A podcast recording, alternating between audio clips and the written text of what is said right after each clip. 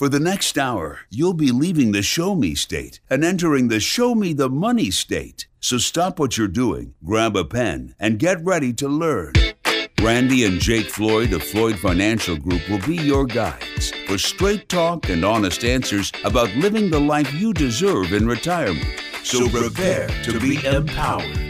Now, here are your Show Me the Money hosts Randy Floyd, Jake Floyd, and Jeff Shade.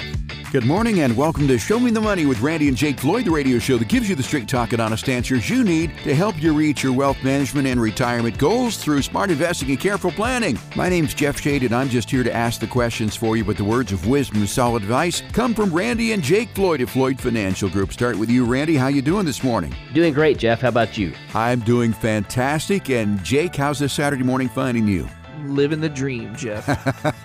yeah, I'd like to say that too. living the dream here in the Ozarks, and there's a lot of things to dream about here, and uh, certainly glad to be on the radio with all the fine people here, the last bastion of sanity, Springfield, Missouri. Fall is upon us here, the leaves beginning to turn, and everything is pumpkin spice. So that'll be the theme of our show today a pumpkin spice retirement. I don't know what that means, but we'll give it the old college try here. Let's start off with talking about what's going on in current events. I have noticed that we've got a debt crisis going on here. If anybody hasn't noticed that, credit card debt, $1 trillion, national debt, $33 trillion. Where's it all going to end, and why are Americans so intent on getting more in debt? Yeah, Jeff, you know, that's a really good question. I was just sitting, just reading some stuff earlier this week and came across the deal. You know, we have now crossed $1 trillion in credit card debt, like wow. you had alluded to there. One might even say that it's the trillion dollar question. Yeah, the yeah. trillion dollar question. That's right. Well, you know, I think it's interesting. One of the things that Jake had pontificated about three or four, maybe even five years ago, was he thought that the credit card debt would be the next big shoe to drop looking mm-hmm. forward. And if we look back, in 2013, we didn't have near as much credit card debt, and it was being financed at an average. The average interest rate was 13 and a little change percent. Today's 22 percent. So wow. if you think about that for a minute, if you have a trillion dollars in debt, 22 percent is 220 billion dollars in interest that oh people oh are paying on that gosh. I think the part that's probably the most disturbing about it to me is that if you look at the rate that people are accumulating this debt, it's not slowing down. So, so they're knowingly raking credit cards at 22% and not giving it a second thought. Yeah, part of what's happening though too is they're starting to see defaults go up. Along this same line, they're seeing subprime auto rates go up and defaults go up. So uh, they're expecting that there's going to be some fallout from there. And you know, I don't want to be just you know a doomsayer and a negative person here on this program today, but some of this stuff is going to have to stop, you guys. So I think it plays into the fact that we are going to start to see the beginnings of a recession. Now, things are going to be fine on the other end, and those people that are listening to this show for the most part are probably not the people that are racking up the $1 trillion in credit card debt and have all the subprime auto loans that are going under and out. But just a word to the wise to think about as this stuff starts to unfold it's going to hurt those people obviously that are having to you know let their car go back or those people that are defaulting and, and now they don't have credit they can't go buy anything but it's going to also on the other side of this when it all shakes out there will be lots of opportunity but you know I, again there, there has to be a reckoning day and a righting of the ship at some point. Now, I don't know when it is, but, you know, I'm just, and, and this is going to sound crazy, I'm just excited to see that it may actually happen so that we can really get to the other side and heal deal yeah, I would agree with you completely. And again, I don't understand the mindset of raking up this credit card debt the way that they're doing it because at some point in time, the piper must be paid. And if the piper is not paid and people default as they are with the subprime auto loans, as you said, it's going to affect those people who have those high interest loans like that, but it also trickles down to the rest of us in some way who are responsible with debt. And you said that it does create some opportunities. So let's look at the other side of this. Once this is all over and all these people default, I mean, I would think that that's going to have a tremendous effect on the rest of us if and when we need credit for very good reasons. Right. It's often been said, you know, you don't know what you have until it's gone. They pave paradise and, so, and put up a parking lot. That's exactly right. that's right. That's exactly right. That's so, right. you know, it, it's funny you bring that up because I was on the water down at Table Rock and I was looking all around. I was on the lake fishing, and everywhere I looked, everywhere I looked, all around 360 degrees, there were condos Yeah. galore Yeah. and homes. In fact, I was fishing with this guy. He said, "See that house up there?" I see. He said, "Yeah." I said, 16 million dollars Oh for that house." Oh my god. I said, gosh. "Really?" I said, $16 million. He said, "Yeah." He said, Did "The you tell him this is Table Rock, not uh, not San Diego? Yeah, I mean, this is this is Table Rock Lake. I mean, we're talking about we're not far from Arkansas. No. Whoa, whoa, whoa, whoa, whoa, whoa, whoa, whoa! Hang whoa. on We're there. sorry, people from Arkansas. By the way, we used to live in Arkansas. I went to University of Arkansas. Woo pig Sooie. yeah. but you're right. I mean, remember the Big Yellow Taxi song, and it was was it Joni Mitchell? They paved Paradise and put up a parking lot, but it's happening all over the place. And I mean, Arkansas is a wonderful state, but it still does go to show that if it can happen in Arkansas, it can happen pretty much anywhere. Yeah, that's true. So anyway, I, I guess on the other side of this, what it really gets us to is once we have a little bit of a reset, people will I don't know, maybe I am just getting old, Jeff. I don't know. My dad always taught me to be thankful to have a job. Oh yeah. to work and do what I could to show up early so I could start my work on time and so that I could be of value to my employer. And that's how you got promoted. And if you had a job that, you know, really wasn't where you wanted to be, you worked that job and you did what you were supposed to do there until you could do better. And mm-hmm. today we just don't have a lot of that. We just have a lot of people saying, hey, I just don't think $22 an hour to flip hamburgers is enough, you know, Wow. or whatever. the- you know, the thing My is. I just think people have to get back to grassroots and get thankful again. I mean, right now we they talk everybody talks about, well, I can't hardly make ends meet, yet they have three thousand dollars cell phones, one for the kids and one for the husband and the wife. I mean, and again, I don't. It's not that I don't want to have people to have nice things. It's just the lifestyle that we live today is really conducive to a lot of debt and a lot of subscription services that tends to drain people's wallets. I think some of that too is what contributed to you know the Oliver Anthony phenomenon. I don't know if you're familiar with that, Jeff, but basically there was a guy that was uh, doing a very small concert out in Virginia, and he wrote a song called "Rich Men North of Richmond."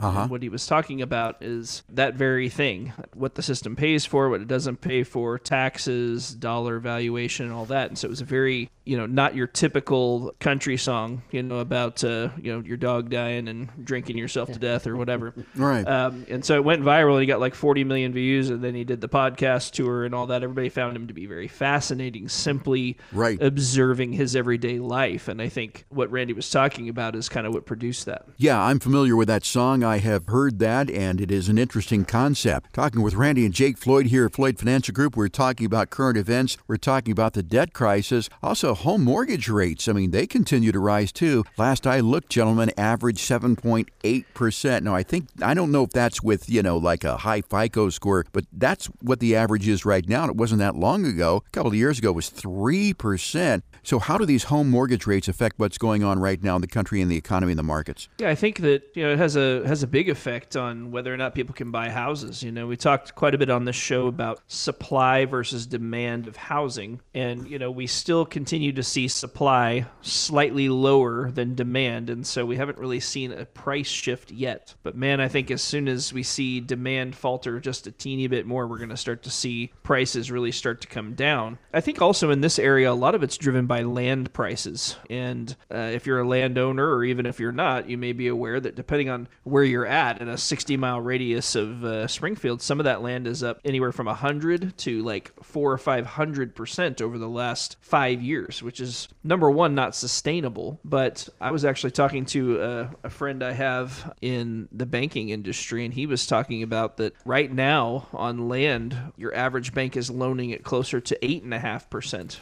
not Wow. even seven or seven and a half mm-hmm. on land. And so, you know, he was thinking that a lot of the reason why we haven't seen the shoe drop yet is because on land, a lot of people are, you know, if they're buying an eight hundred thousand dollar piece of land, for example, you know, they're bringing five hundred thousand cash to the table and financing three hundred. And so, because of that, they're having all this cash from somewhere. I would speculate in this area, and I'm sure that we have a lot of people listening to this show that probably fit this bill. That you know, a lot of people, if you have land in this area, you work your job, but before and after your job, you run 20, 30, 40, 50 head of cattle, you know. And so because of that, uh, there's been a pretty major drought north of town here where, you know, the last couple of weeks have been pretty good, but prior to that, it had been six months without any real rain and everybody's fields are destroyed. And so they're getting, they're, you know, where maybe somebody used to run 100 or 200 head, now they're down to 20 or 40 just to right. kind of let it be. But so that capital that came out of that cattle, maybe they're using it to buy more land, right? So I think I think there's a lot of different dynamics at play,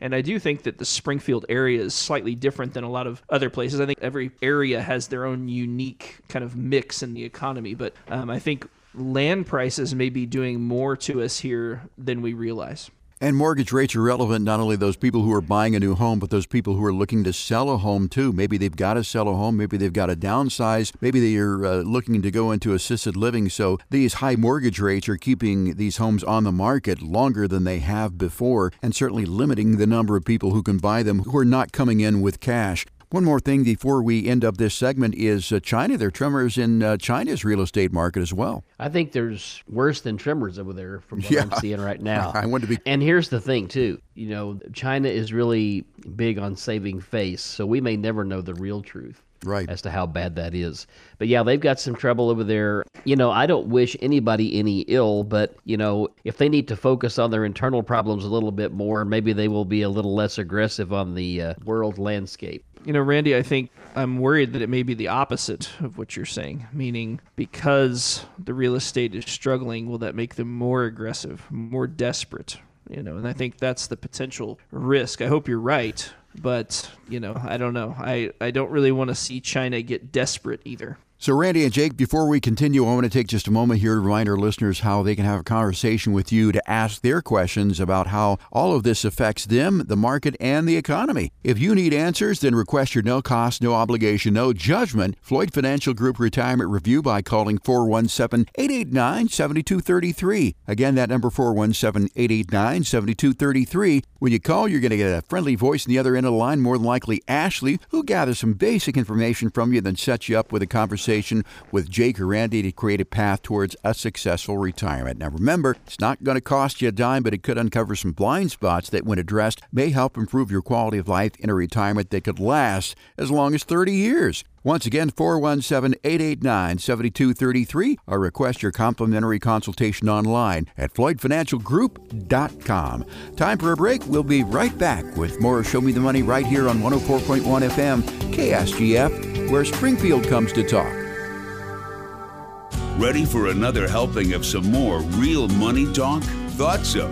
Now, here's another serving of Show Me the Money with your hosts, Randy and Jake Floyd, with Jeff Shade Welcome back, everybody. This is Randy and Jake. You're listening to Show Me the Money. And in this segment, we're going to be talking about 2% inflation, 4% inflation. What do we really need, and what does it really mean? And I came across this epiphany when I was driving the other day. I had a long drive and I wasn't interested in listening to the radio. And of all things, I was thinking about inflation for some reason or another. I guess it's because I filled my gas tank up just before I left to take my trip home. And I was thinking about inflation. You know, they're reporting it at 3.7% as of September 13th. And I think that's probably underestimating it. It was 9.1% about a year ago. And we're really struggling to get to 2%. Jerome Powell really really is intent on getting to 2%, but I was thinking, well, what if we said 4% is good enough? At least it's not 9.1%, but it's not 2%. So Jake and I were talking off the air yesterday, and we were talking about what if it were just 4%?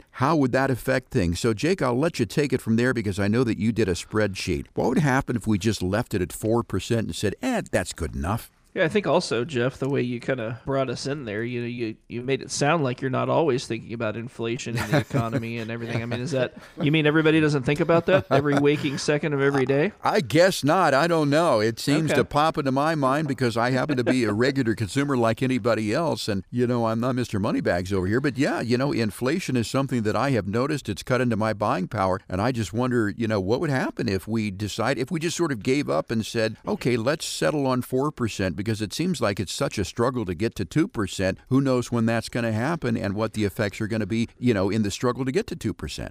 Yeah, so I think the Fed has repeatedly pushed back on the idea that they may shift away from 2%. So I think obviously underlying the problem is, you know, we don't necessarily need to get to 2%. The problem is, is if we shoot for 2%, we'll end up at 3 or 4%. If we shoot for 4%, we're going to end up at 5, 6, 7%. So while 4% isn't necessarily the end of the world, it's it's significantly worse than 2%, as I will illustrate here in just a second. But uh, 6, 7, and 8% is totally unacceptable. And so I think a lot of it is psychology of let's shoot for the 2% and land among the 4%, if you will. so when we're when we're looking at these numbers, you know, if we run the numbers forward 30 years, let's say we have 2% inflation, 30 years later we will need $17,758 to go where our $10,000 goes now. So we'll lose about 43% of our buying power at 2%. And so I think a lot of people would are kind of shocked by that number, right? Because it's quite a bit of buying power lost, right? 43%. But let's compare that to 4%. So at 4%, we need $31,186 to go where our $10,000 went hmm. before. So that's a 67.9% loss of buying power. And so that's significantly different, even just from two to four. But let's say that we just let it run rampant and we go to, let's say, 7%. So at 7%, we need $71,142 after wow. 30 years, where our $10,000 used to go. And we've lost almost 86% of our buying power. And so I think people think, well, you know, the difference between two and four and 6%, you know, it's not really that big a deal because you have countries like Turkey running 70% and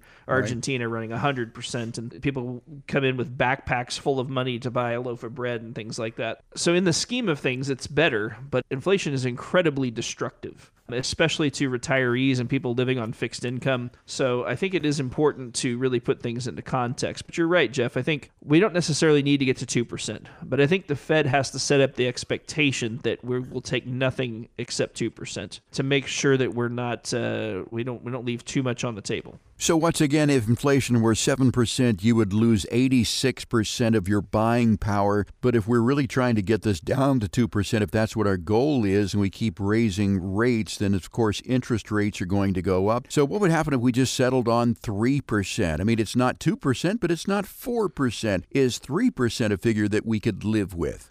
I think what we'll end up finding, Jeff, is it's is it's less about the target as far as like the Fed has to project this message, but what they're actually looking at and what we're actually wanting to accomplish is really less about the target and where we actually end up is really what it's about. And so I think 3% is probably logically somewhere close to where we will end up. It's going to be very difficult to get back to 2% without just destroying everything and then going to negative inflation, also known as deflation, right? Mm-hmm. I think that they don't want to see that happen. They don't want to kill, you know, it, has been a long time getting to the jobs market that we have. And while it's a little too strong, we don't necessarily want to go back to 10 or 15% unemployment either. And so I think they will be willing willing to accept 3%, but they would never say that. Well, I'm a glass half full kind of guy, so let's figure that we've got inflation at 3%. These days, even with safe money investments, how easy is it to make 3% at least just to keep up with inflation? And, you know, how easy is it to get more in terms of your return on investment so that you can make a little bit money in today's environment? Yeah, well, Jeff, right now that's pretty easy to do. You know, we got money market accounts somewhere between four and a half and five and a half percent out there. And if uh, Jerome raises rates again next month because he's still trying to kill inflation, or I say next month, the first part of November now, you know, we may have 5.75 percent fixed accounts. So at three percent, yeah, you're going to make a little money. You're not going to get rich, but you're going to make a little money. The thing that I think is interesting about the three percent number, and this is kind of a rule of thumb that people can use to determine how long it takes takes before you need double the amount of money you started with, right? So if you take three and you divide it into 72, it goes 24 times. So that means that 3% inflation every 24 years, you need twice as much money. So, you know, when we look at these things, we want some inflation because when you and I go out and we buy a house and we finance it for 15, 20 years, then we want to buy our next house. We don't want the house we bought to be worth less than we right. paid for it. We want it to be worth a little bit more. So, 2 and 3% inflation. And if you look back, I would say that real estate inflation, you could say across the housing market, and of course, there's exceptions across the country, you know, for, uh, you know, beachfront property and Jackson Hole, Wyoming property and things like that. But for the most part, we've had, you know, maybe 3% compound inflation on properties and things, and we want that. Nobody wants deflationary stuff. It just doesn't work well. But again, to get this thing under control, we got to do a couple of things. We have to slow down people's spending, or we have to become more productive. And Jake and I are probably on the same page here. We think that looking forward, AI and automation is going to help us fuel the productivity that we need to get this under control ultimately. And so, you know, we're watching that marketplace really closely right now. Uh, the AI players are really in the stratosphere. The, the stock prices are of most of those companies. I mean, like Nvidia is probably up. I don't know. I haven't looked here recently. I know they've been off a little bit, but they're probably up 250% year to date, somewhere in that range that sort of thing is really not sustainable long term. But long term, AI will play a very big piece, I think, in helping us get inflation under control. The other thing that's really problematic right now and that we need to be thinking about, I think, and this is probably what's, what's going to come up in this next election, is we have got to get energy costs under control because energy costs affect everything. Jeff, if you remember back to the Industrial Revolution when, you know, Henry Ford and those guys were inventing the assembly line, mm-hmm. the hard thing prior to that was getting things made and getting things built. Right. But as we really became efficient at making things, then what was it? The logistics. How do I move those things from point A to point B and what's the cost attached to that? Right. And the cost of doing that has been going up and up and up and up. We've got to get that under control. Yeah, and you were talking about energy costs, and I was flabbergasted to see in California that in many places now gasoline is over $6 a gallon. Over $6 a gallon. I mean, I travel around the country a little bit in Middle Tennessee where I have a home as well. I mean, gasoline prices are like three and a quarter. So why six plus dollars per gallon in California? Does this have to do with taxes? Well, yeah, for sure. Gavin has to pay for all that stuff he's been shooting his mouth off about. And just remember that if Gavin Newsom gets into the presidency Uh-oh. somehow, he'll make America look the same way as it does California. Oh my gosh! So just let's just say no to drugs here. okay, no to drugs, no to inflation too. We're talking with Randy and Jake Floyd here of Floyd Financial Group. We're talking about what if scenarios, if inflation, if we just settle for 4% versus 2%. Let's talk about returns on investment. I mean, uh, if inflation were 3%, you only had to make 3% to have the same buying power. Would that be good enough? I mean, could you go through your entire retirement with just having the same buying power? I mean, ultimately, you want a little bit more, but what would happen if you just said, okay, inflation's 3%, it's 4%, we'll settle for 3 or 4% on our investment?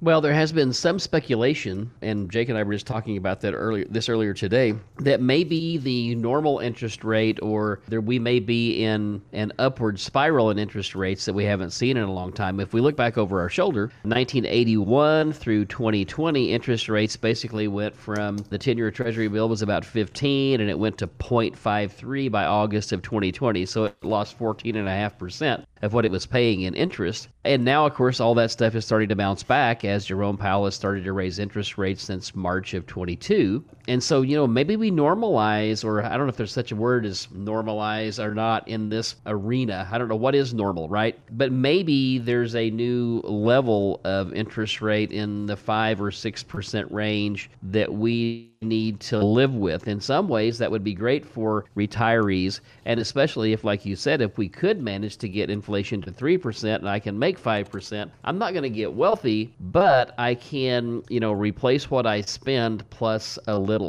you know, and and, and come out long term over a 30 year retirement. We're talking with Randy and Jake here of Floyd Financial Group, and we've been talking about inflation 2%, 3% versus 4 and even as high as 7%. Again, if you've got questions about how inflation can affect you and your retirement journey, we invite you to get your no cost, no obligation, no judgment retirement roadmap with Randy and Jake there at Floyd Financial Group. Quite simple to do. Call 417 889 7233. 417 889 7233. Again, it's not going to cost you a dime. You can also request it online at FloydFinancialGroup.com. That's FloydFinancialGroup.com. Time for a break, gentlemen. When we come back, we'll be talking about 12 common retirement mistakes that even well informed individuals make. All that and more when our show continues here on 104.1 FM KSGF, where Springfield comes to talk.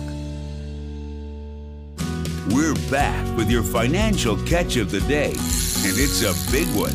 Here's more Show Me the Money Radio with your hosts, Randy Floyd, Jake Floyd, and Jeff Shade. Welcome back, everybody. This is Randy and Jake. You're listening to Show Me the Money, and in this segment, we're going to be talking about the 12 common mistakes retirees make. And this is an interesting uh, concept here. You know, I've compiled a list of 12 common retirement mistakes, as I understand it, that a lot of people make. I'd like to go through them with you so that you can offer me and our listeners a little context, Randy and Jake, so that they can make the right decision for themselves. And I'll kick it off with number one. The number one problem point here is claiming Social Security too early. That's a, a really common mistake. Yeah, Jeff. So I think that, you know, I would kind of alter this one just to say maybe claiming Social Security at the incorrect time based on your plan. So sometimes that's too early. Sometimes people wait too long and spend their money down waiting to take Social Security at a higher level, which can be just as damaging depending on your situation. So when we're looking at Social Security, you know, and number one and number two kind of go together here, and we'll, we'll dovetail into number two here in a minute. But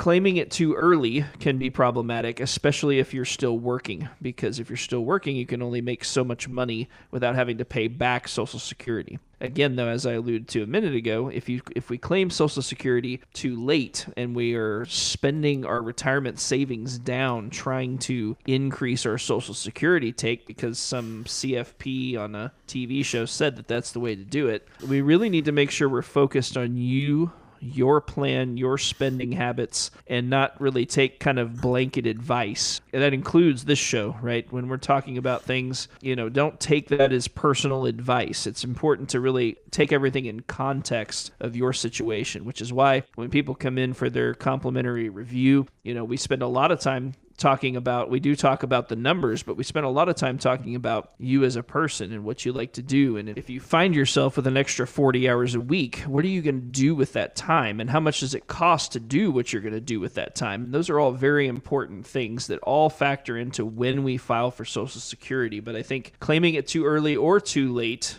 can have major repercussions on what you're doing. So it's important to really have a plan and have a professional help you understand the consequences or perks to filing at a given time. And on the surface, it seems simplistic. I mean, you can take it early, age 62, you can take it at full retirement age between 66 and 67, or you can wait until 70. But those are three choices. In reality, there are many more choices depending upon your individual situation, right?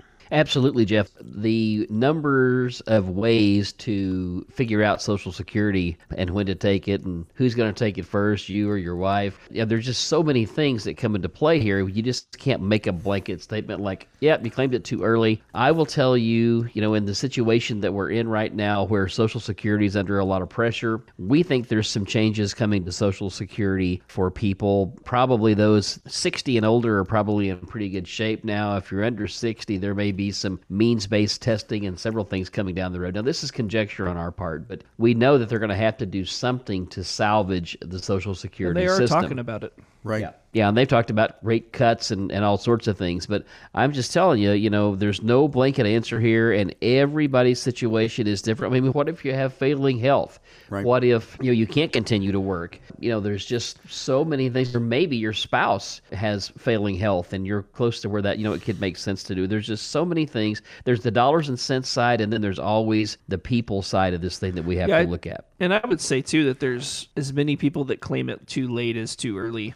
It is pretty rare that I, that somebody turns on Social Security at the correct time. If we have people come in and see us, a lot of times they're already claiming where maybe they shouldn't have, or maybe they haven't claimed and they should have, you know. And so it is a big thing. And I think you know number two here, I'm going to jump the gun, but number two on our problem points list is if we continue to work after claiming Social Security before our full retirement age. That's mistake number two. So let's handle that a little bit. So if you claim Social Security before your full retirement age, which most people right now are 66 and six months or up to 67 years old would be your full retirement age. If you claim it at 62, let's say, the most money you can make without having to pay back some Social Security is about $20,500 this year. And so that, that number changes and floats with inflation a little bit, but it goes up a little bit each year. But $20,500. If you make more than that, you must pay back $1 for every two that you make beyond that. So if you have taken Social Security while you're still working, this is something we see fairly often where people have done that. What happens is you just start missing payments of Social Security until they get back with the part that they're supposed to get back. But the problem with that is you're not getting the benefit of the deferral and you're not getting the benefit of the money. So that's this is kind of one of the big things we really want to avoid when it comes to Social Security is having to pay it back because we filed early and we're making too much money. So, our first two common retirement mistakes that even well informed people make is claiming Social Security at the wrong time and then continuing to work after claiming Social Security early. Let's move on to the next one, that's going to be carrying debt into retirement or paying off debt when you retire. Yeah, so you know, this is a really interesting one. There are those people that will carry quite a bit of debt into retirement. Maybe it's just a house, or maybe they even have some credit card debt. I would tell you that if that's going to be your scenario, unless your health just won't support it, I think you should go ahead and work a little longer. Or if you have a situation where you can work part time to help accelerate paying off some of your debt after you filed for Social Security, or maybe you got a pension and all that sort of thing. But carrying debt into retirement is really not a good thing again, you're just having to pay. It just raises what you have to make each month and how much you have your budget requirements are into retirement. And so when there's a market downturn and things like that, it puts additional pressure on you. Also, we know that there are some people out there that have had home equity lines of credit as they went into retirement. Well, you know, for the longest time, home equity lines were three and four percent uh, and had a 10 year time horizon to pay them off. Well, now those things are at eight and a half and nine and 10 percent on the same loan that they had. And so now they're having a really hard time getting that even paid down. I think also Jeff, you know, let's let's add in mistake number 3.2 here if you will and say that mistake 3.2 is having credit card debt going into retirement and then taking a big portion of your IRA or 401k and paying that off, paying your house off. That might need to be number one, actually. That's something that we do see where people take their retirement savings, they pay off a bunch of debt, car, house, even, and then they owe close to half that what they took out in taxes, mm-hmm. and they've just kind of gone to financial ruin. Now, there are situations where it can make sense to use retirement assets to pay off debt, but it's very, it needs to be a very specific situation that's going to impact you very well cash flow wise, where you may not be able to operate otherwise. So I'm not saying it's never the right thing to do, but I am saying that in many cases it's not the right thing to do because you, you pay so much in taxes and then you've also kind of given up a lot of your freedom from your retirement account. So if you're thinking about using your 401k to pay off your house or something like that, please talk to somebody before you do that. Make sure you understand the repercussions of what you're doing. And there's good debt and there's bad debt and bad debt of course would be credit cards and you know student loans, home equity lines of credit, personal loans, things like that. You could argue that good debt would be your house. I mean, how do you feel about paying off off the mortgage before you go into retirement because it occurs to me your house appreciates whether or not you own it completely or not. I think it's a good idea to have it paid off, but it's not a prerequisite, especially if you're at a two to three percent mortgage, like a lot of people are. Um, it's hard to want to be in a hurry to pay off debt two and a half percent in a world where debt costs seven and a half and eight percent or more. So, you know, again, that's a little bit case by case basis. Sometimes, if you're at the tail end of your mortgage, let's say you got five years left on your mortgage you have a thousand dollar a month house payment and a fifty thousand dollar balance, you know, and paying that mortgage off improves your cash flow by a thousand dollars a month. That probably makes sense to do. And again, we're not giving blanket advice here. We need to take this as a case by case basis, but there are some situations where that can make sense. But it usually comes if somebody is needs more cash flow per month and paying off that debt would significantly improve their cash flow beyond what we could generate off that money if we just left it invested. 12 common retirement mistakes that even well informed individuals make. We've talked about claiming Social Security at the wrong time, continuing to work after claiming Social Security earlier, and carrying debt into retirement or paying off debt when you retire. Next one, being too conservative or aggressive in the market.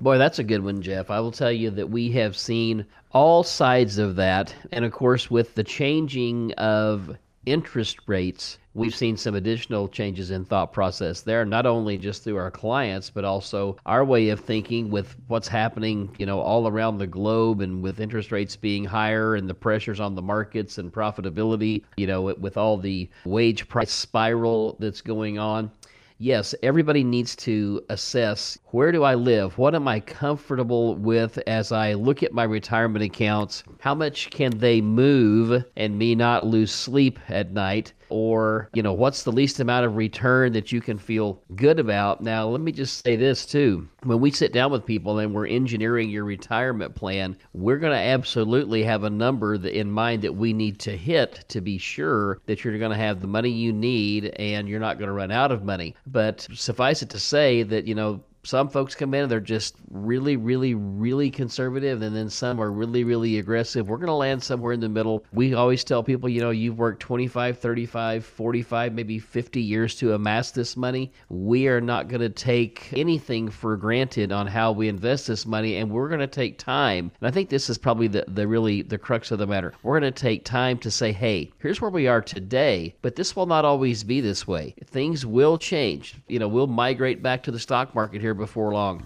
We know that we will. Interest rates will probably come down due to several things we won't go into here right now today. I don't know exactly when that will be, but it probably will come back down, and we need to be nimble and ready to move. But being too conservative or too aggressive, one of the things we look at every day for people, and yes, we need to be really careful with that and assess it for everyone. We're talking about the 12 common retirement mistakes that even well informed people make. We've covered four of those. We've got eight to go. If you'd like to talk to Randy and Jake about your individual situation to avoid making these retirement mistakes, once again, for your no cost, no obligation retirement review with Randy and Jake, call 417 889 7233. 417 889 7233. Remember, it's just a friendly conversation that's not going to cost you a dime. There's no obligation, and of course, there's no judgment You can also request your plan online at FloydFinancialGroup.com. It's FloydFinancialGroup.com. Time for a break. When we come back, we'll continue with these 12 common retirement mistakes when Show Me the Money continues here on 104.1 FM KSGF, where Springfield comes to talk. Ready to climb a mountain of financial know how? Good, because it's time for more Show Me the Money with your financial Sherpas, Randy and Jake Floyd.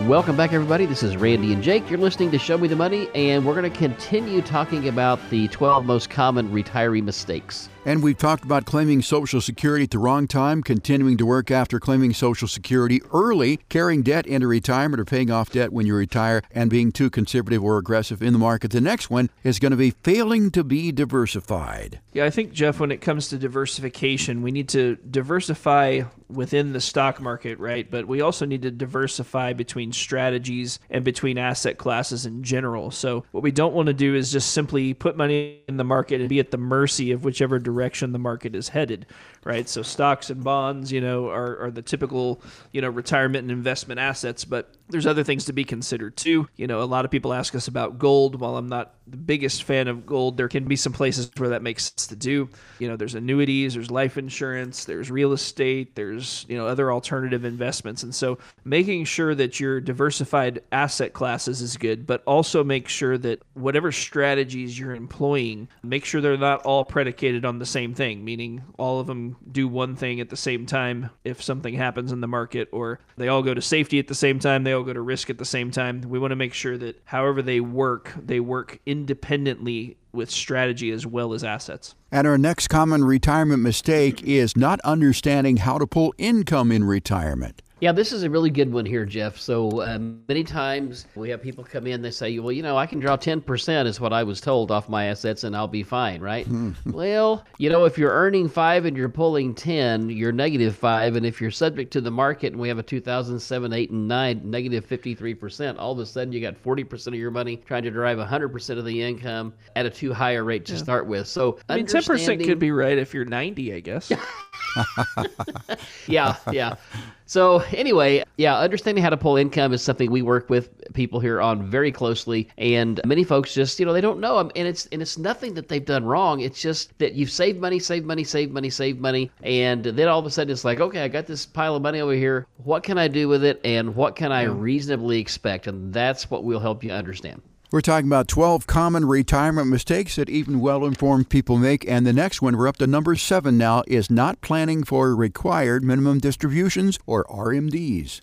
Yeah, that's a da da da da. Da-da-da-da. Well, if you don't do that, yeah, Yeah, the penalty's stiff on that one. yeah, Oh, yeah. fifty percent is what the government wants if you don't take your RMD in a timely fashion. So if you had, you know, if you needed to take ten or fifteen thousand, they're going to charge you half that. So that's something that we really help people to plan and figure out. Uh, and we always run, you know, checklists every year to make sure people have done that. So yeah, that's a big one. And our next retirement mistake that is common that even well informed people make is overspending in your early retirement years or not spending enough.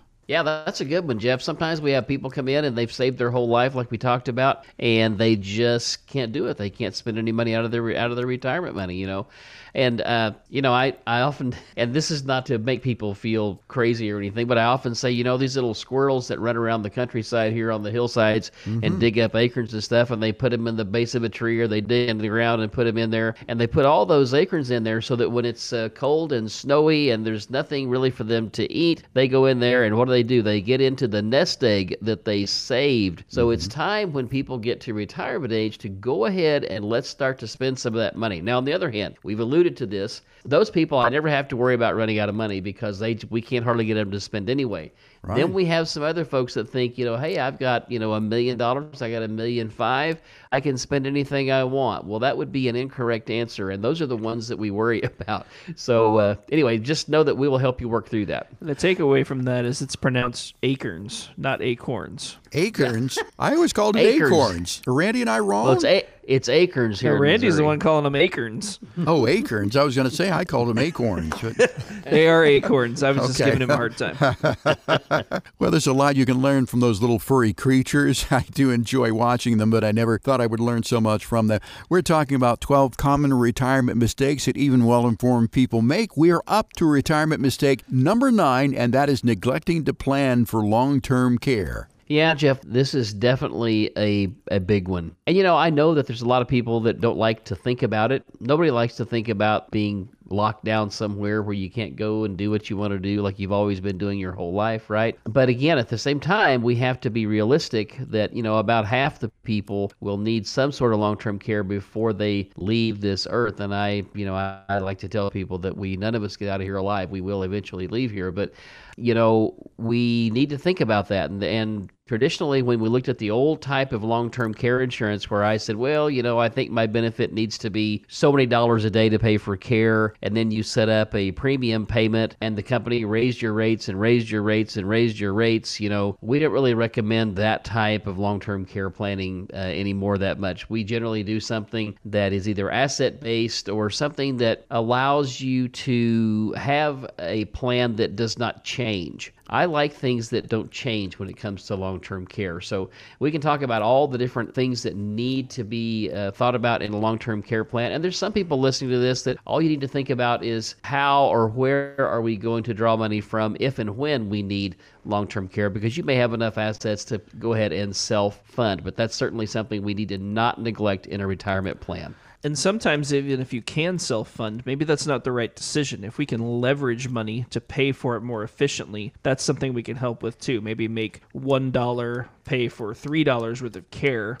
Um, you know, if you want to learn more about that, that's something we can talk about when you come in too.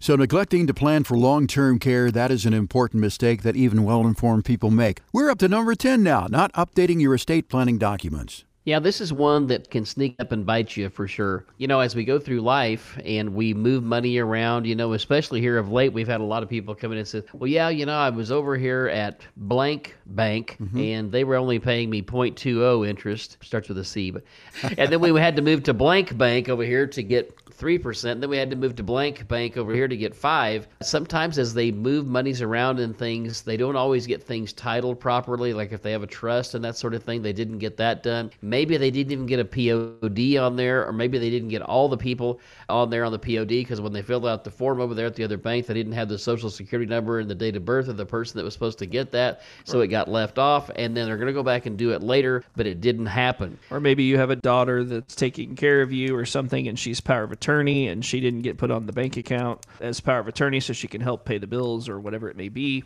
So yeah, it's it's important to make sure that especially powers of attorney is something you really really need to update probably every five to seven years. And the reason for that is uh, some institutions will question if that is the most recent power of attorney if they haven't been done more recently. Meaning, if you say, hey, I got this power of attorney from 30 years ago, they're going to be like, the chances of this being the most recent one and the valid one mm-hmm. are less than if they, you know, if it was five years ago or something. So updating those things from time to time is also an important thing to do. 12 common retirement mistakes that even well informed people make. We have covered 10 of those. Number 11, underestimating how long you're going to live. Yeah, that's a good one, Jeff. I will tell you, a lot of times people come in, they sit down with us. You know, uh, there's a, there's an old Charlie Rich song that we may have talked about one time before. Remember which one that is? Is it was an old Charlie Rich song called "Rolling with the Flow." Yeah, yeah, sure. And in that one, he says, "Once was the thought inside my head, before I reached thirty, I'd be dead." and so there, there's a lot of people that come in and they think, well, you know, I'm 65, I'm not going to be here past 70 or 75, and mm-hmm. I got to tell you, once you reach 60 65, there's the stats say that you're going to live a few more years and that either you or your spouse, one of you has a really good chance to live to 90 or 95. And we certainly see that a lot today. But one of the things we want to make sure of is that we, uh, in the event that we do live to be 90 or 95, we do not want to be on the street corner holding a sign. So, underestimating how long you're going to live is a very common retirement mistake. That brings us up to number 12, which is quitting your job before your plan is funded.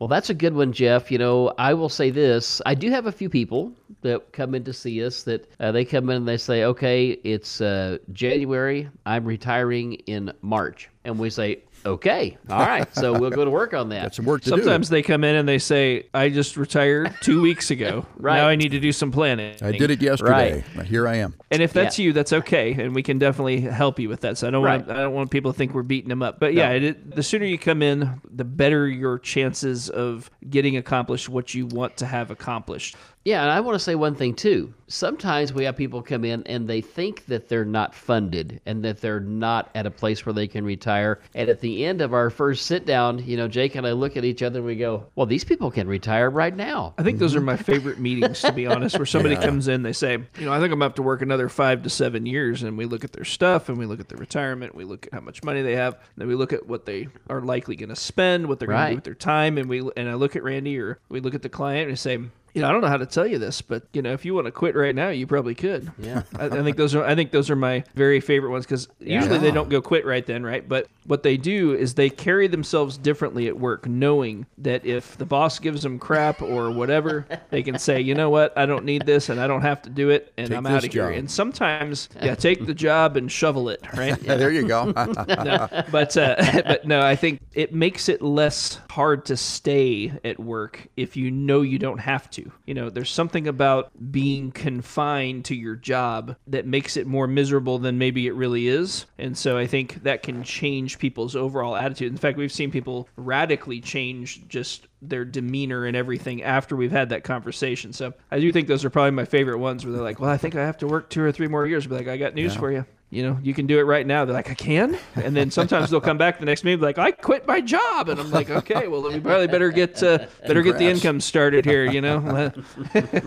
so many times you're the bearer of good news. We've been talking about 12 common retirement mistakes that even well-informed individuals make. We've talked about claiming Social Security at the wrong time, continuing to work after claiming Social Security early, carrying debt into retirement or paying off debt when you retire, being too conservative or aggressive in the market, failing to be diversified not understanding how to pull income in retirement, not planning for RMDs, overspending in your early retirement years or not spending enough, also neglecting to plan for long term care, not updating your estate planning documents, underestimating how long you're going to live, and then finally quitting your job before your plan is funded. If you have missed any part of the program or you want to hear it all over again, remember we are a podcast. Go to wherever you get your podcast. You will find this show and all of our others so that you can keep on top of your wealth and your your journey towards retirement. Well, Randy and Jake, I want to remind our listeners before we go today that if you do have questions about the show, you want to get in for your no cost, your no obligation financial review with Randy and Jake, call 417 889 7233. No cost, no obligation, and no judgment. 417 889 7233. You can also request it online at floydfinancialgroup.com.